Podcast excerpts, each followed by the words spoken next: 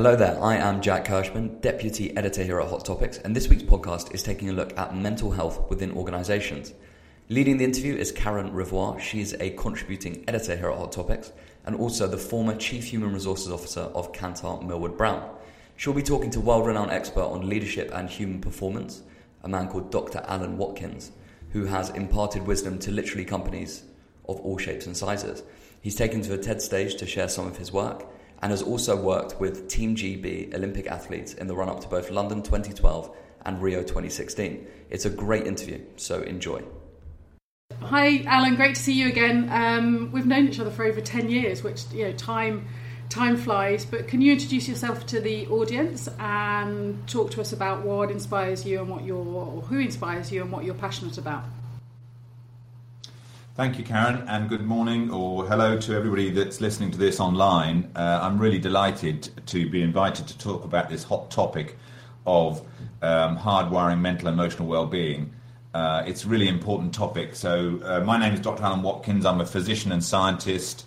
Uh, I was working as a, um, a, physician in the NHS in the UK for the best part of 12 years, uh, but left all that about 18, 20 years ago to set up a business uh, that now works with CEOs and leaders around the world and also with elite athletes and schools. Um, and um, one of the reasons for leaving the security of uh, mainstream medicine and then academic research uh, and to set up uh, Complete Coherence, which is my business, uh, was really to try and help reduce human suffering on a much larger scale. Um, it had been my observation as a physician that um, if you're uh, an admitting physician, as I was, admitting 90 emergencies a day into uh, a hospital, um, there wasn't that much of a difference you could make. You could make a difference on an individual basis, individual people, uh, but you couldn't make a scale play difference. And uh, I felt for my own journey, uh, I'd always wanted to make a scale play difference, reduce human suffering. And one of the many reasons I left was I thought I could probably do that better uh, out in the world uh, with people who are essentially still reasonably fit and well, as opposed to in a hospital context where people come in at the uh, end of years of uh, uh, sort of uh, disease or mental ill health or whatever. So get up the up the other end of the curve and try and prevent some of the problems that then arise. Um, and uh, one of the sort of stories I tell around the sort of mental and emotional well-being uh, um, you know, if we're set up as a business to reduce uh, human suffering, uh, the other side of the coin is the joy of development. So, can we create some enlightened leaders in all walks of life? So, we sort of take a view that a lot of the suffering that human beings experience is essentially down to poor quality decision making. Um, so, if I give you an example, and this is a, a relatively commercial example, uh, one of the biggest things that's caused many people to suffer over the last five, uh, ten years is the global financial crisis of 2008. So that was caused by 50 men, um, and it was men, I'm afraid to say. Uh, I know who they are. We've got 34 names so far, only one woman, interestingly, in, in that group. Um, so uh, these guys took decisions, you know, whether they were in some of the banks and the financial institutions on Wall Street uh, on the bond desks, in the rating agencies, in the Federal Reserve. These people took decisions which were financially hugely beneficial to themselves personally, but caused a massive amount of suffering across the planet. So they effectively doubled American debt in one year. Uh, they caused 30 million people to be unemployed globally within one year. And there were hundreds of thousands of suicides globally as people's lives went bankrupt and they lost everything and they lost their family, they lost their livelihood. So there was untold suffering as a result, as a consequence of decisions made by effectively 50 men. So uh, I sort of take the view that if we can improve the quality of decision making, if we can create more enlightened leadership so people make better decisions, then we could reduce human suffering. Um, and so uh, we work with uh, large multinationals uh, and you know, incredibly passionate because it's tough work to try and help uh, better quality decision making in big complex systems where there are lots of people. So some of our clients have hundreds of thousands of employees globally. Uh, so it enabled me to have more of a scale uh, intervention than dealing with, you know, admitting 90 very sick people in a hospital context. Yeah. So that's great to have a company that you've built around a, a perfect piece of human insight. So trying to reduce human suffering at, at, scale is, is, is wonderful. So if we come back to the question, which is around um, hardwiring mental and emotional well-being, so that other people, other organisations can really help improve the human suffering that you've set out to reduce. Um, let's start by talking about why mental and, and emotional well-being um, is important for people, and then we can talk about why it's important for organisations. So, so why why is it important? Uh, so, if you take sort of the, the Maslow view, the sort of hierarchy of needs, it's very difficult uh, to get to the top of Maslow's pyramid, the self-actualization, if you're ravaged with anxiety, worry, concern uh, or mental and emotional problems. It's difficult to become, you know, hu- hugely developed or enlightened if you're angry all the time or if you're anxious all the time. So it's a fundamental blocker um, to r- realizing your own potential uh, and living a happy and fulfilled and successful life.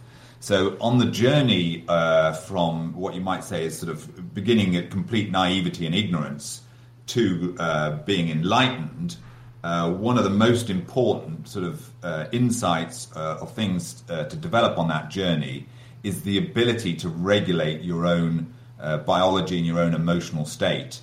So, no matter how clever you are, how smart you are, uh, if you feel threatened by whatever, you know, a threat to your livelihood, a threat to your point of view, a threat to your self esteem, um, it can cause a massive amount of turbulence, and that very fact alone can constrain you uh, and stop you becoming the person you're capable of being.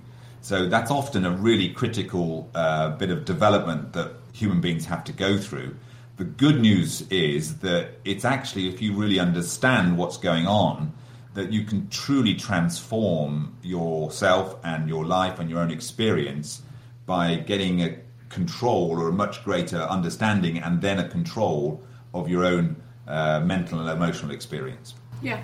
So that's that, and that's that's great, and I think for individuals it's really powerful on that journey to to, to enlightenment. But what about organisations? I've been in roles where um, some people have turned around and said to me, "Well, that's you know a, a, doctor needs to look after that, or that's you know we can't take on the responsibility as an organisation. So why should organisations care more about this emotional and mental well-being uh, topic? Well, organisations are just clusters of people. Um, so, uh, at, a, at a straight commercial level, people perform better if they're happy and content. I mean, the evidence is overwhelming. Um, so, if you just take a you know organisational view uh, of improving profitability, improving growth, you'll get better profitability, better growth if your people are happier. I mean, it's very, very obvious. Uh, people do not perform well when they're stressed, when they're anxious, when they feel overwhelmed when they're worried, when it's a volatile market, people don't function at their best in those circumstances. So um, physicians really uh, are there set up from the more extreme end of the market. So if the anxiety or the depression uh, goes on for a long time or is particularly intense, um, you know that's where physicians may be required. Uh, but uh, for most human beings, uh, organizations uh, have a huge responsibility, I think, and the good news is that if they lean into that responsibility, they can make a dramatic difference to the well being of their people. And it's in their interest to do so because those people will then function better, they'll be happier, uh, and they'll enable the business to grow and thrive and flourish. So clearly, consequences around uh, better performance, um, and then outside the organisation, as you said earlier, you know, poor decision making can lead to huge consequences outside of the organisation and in society as a, as a whole.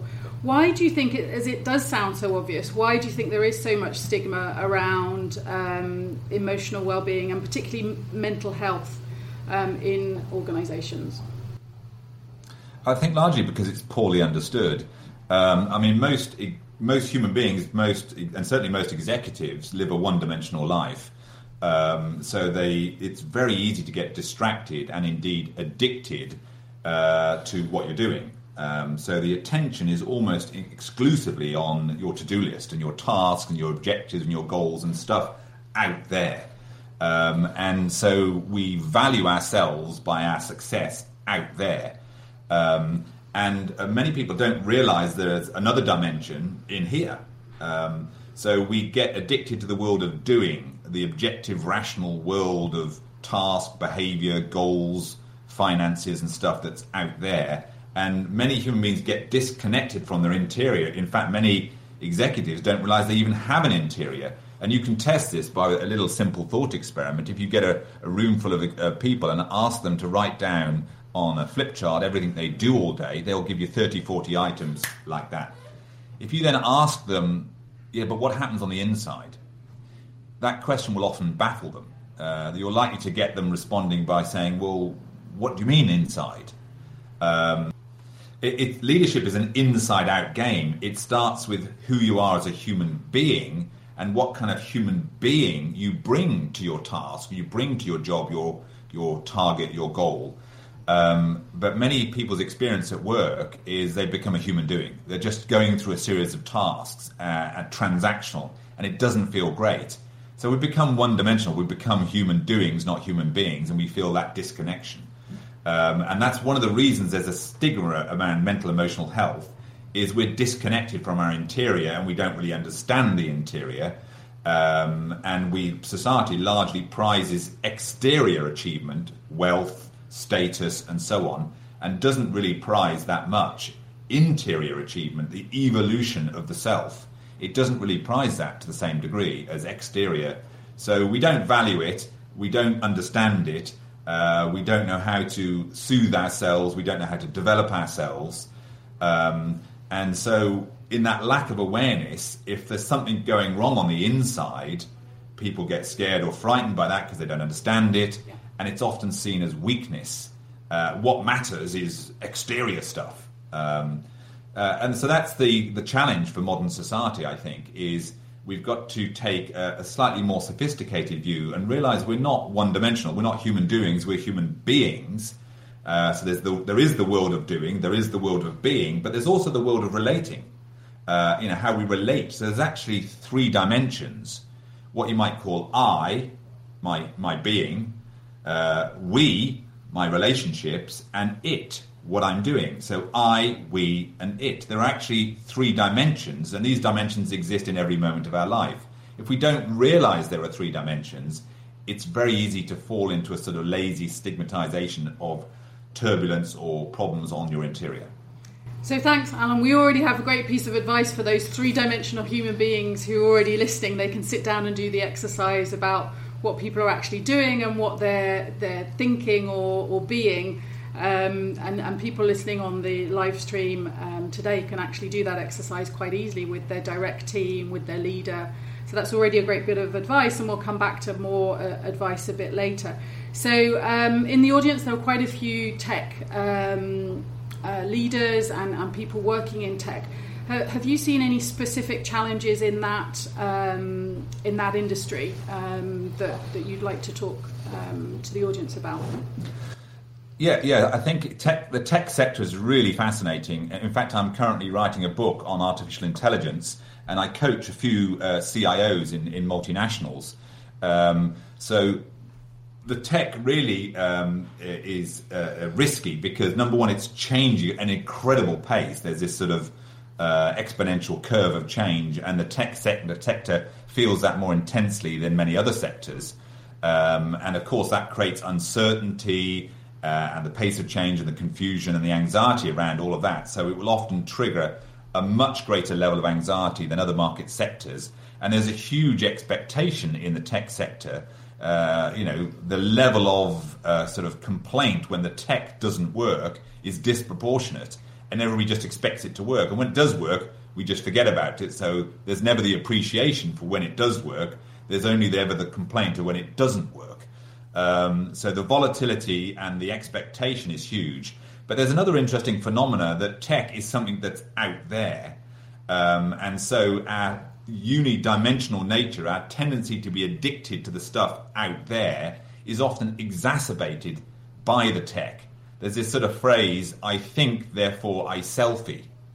You know, that I my whole experience of myself, my interior, is collapsed into an exterior dimension that uh, who I am and what I am is, you know, a number of likes on Facebook, or it's a selfie that I can post Um, so we've collapsed the richness of our interior uh, and the beauty of, of, our maturity, our morality, our virtue, our consciousness, our identity, our ego. That's all collapsed into some exterior picture. Um, and so the tech sector is particularly at risk of that excessive addiction to the exterior. Um, and you can't solve some of the problems of mental, emotional, which are interior problems. You can't solve happiness and well being and fulfillment with an exterior answer.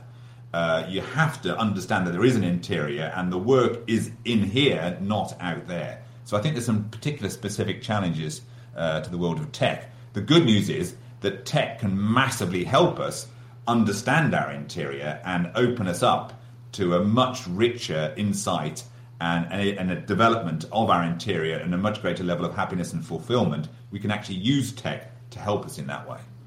Yeah, and you're doing just just that as well in in in your business. So besides the the book you're writing, the books you've written, you've also got an Emotional Planet app. Tell us a bit more about that.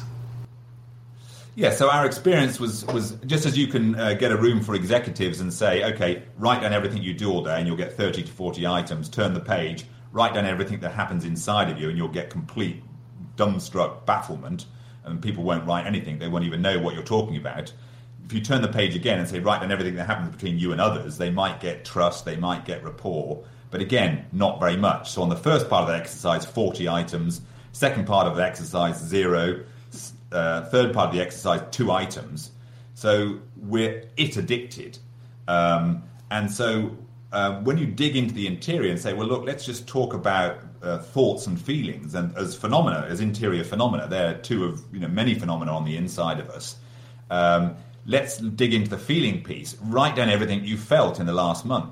And when you get people to do that, and again, you can do this as an experiment in your team, get people to write down everything they felt in the last month um, and give them five minutes, they usually run out after one or two minutes. They'll get about a dozen feelings that they've noticed, and it's usually anxiety, frustration, irritation, disappointment, and then they suddenly realise they're all negative, uh, and then they'll invent a happy one. Um, so, but it's about 12 uh, emotions that people can notice on a regular basis. Uh, and then if you pose the question, well, how many in total do you think there are that it's possible to experience? People are usually surprised by the answer, and the answer is 34,000.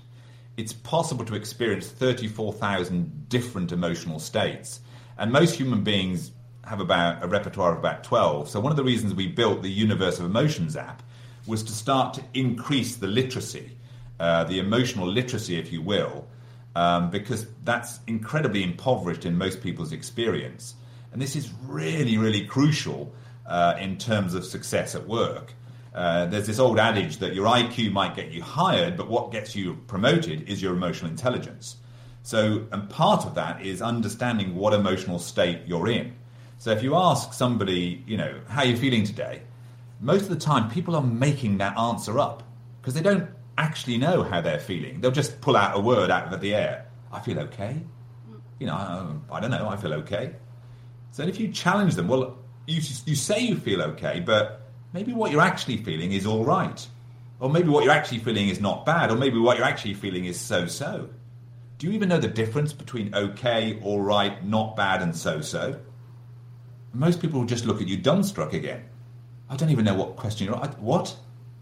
Because people don't have that discriminant power. They can't tell the difference between these different emotional states.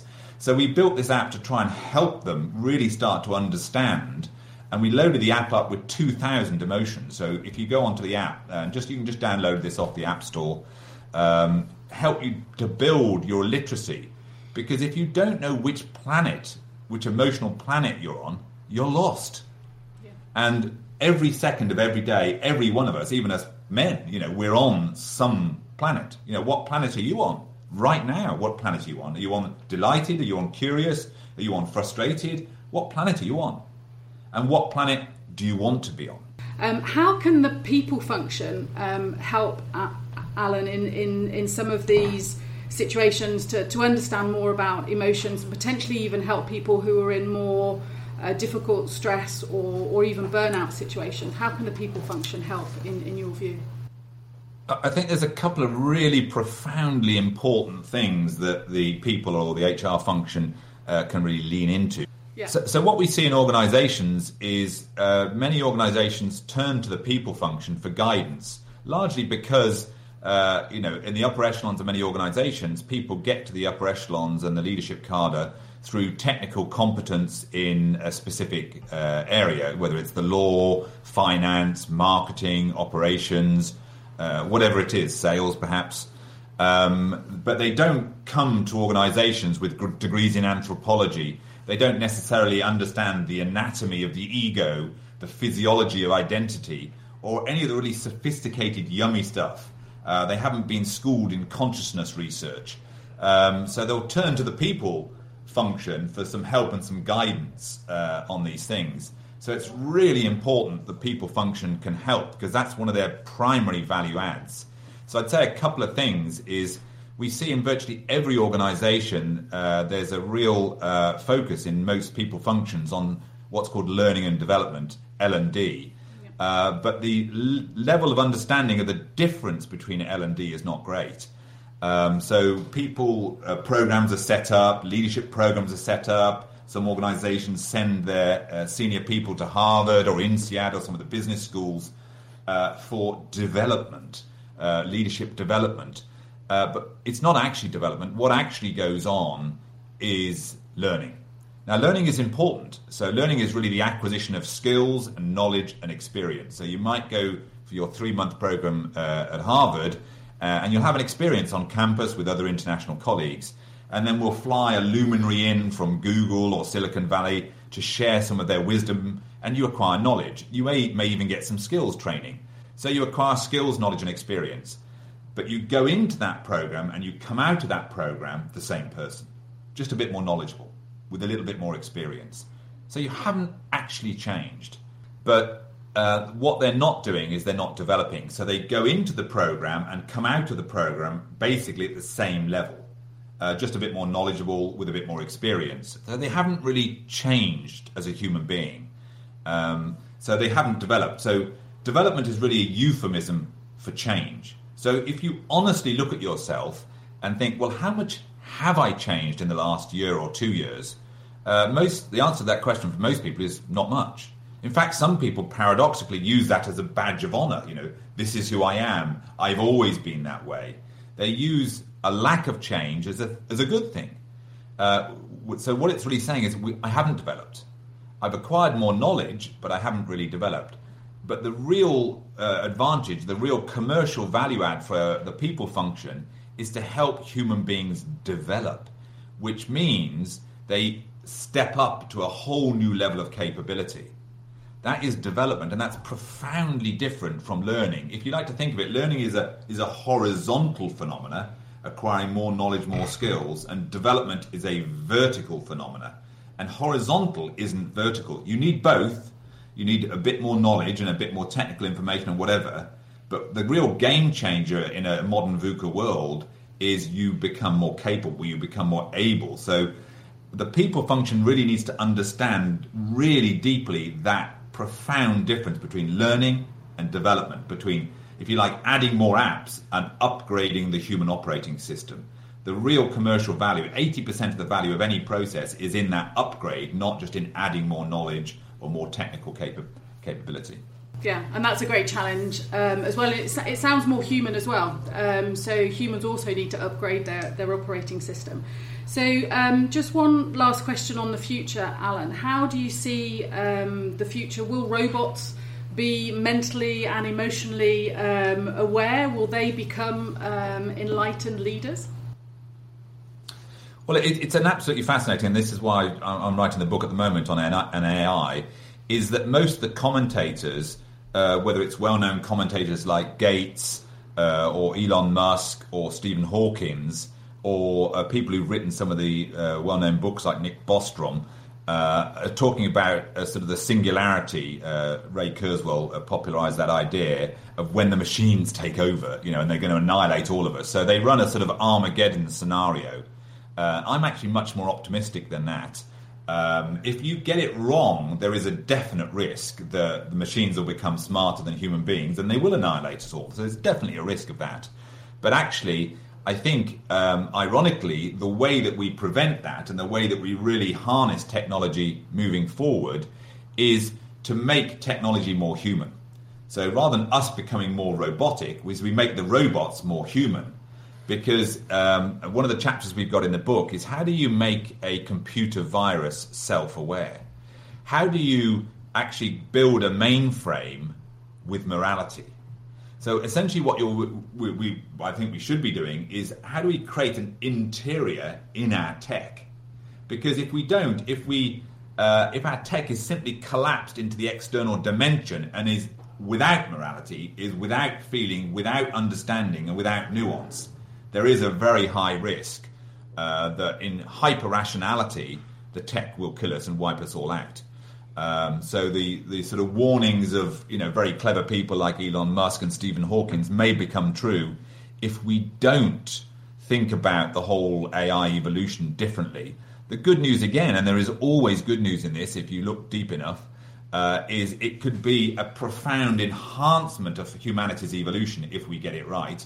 So we equally are empowering tech to annihilate the entire human race, but at the same time, there's a huge opportunity that tech itself could help human evolution accelerate massively.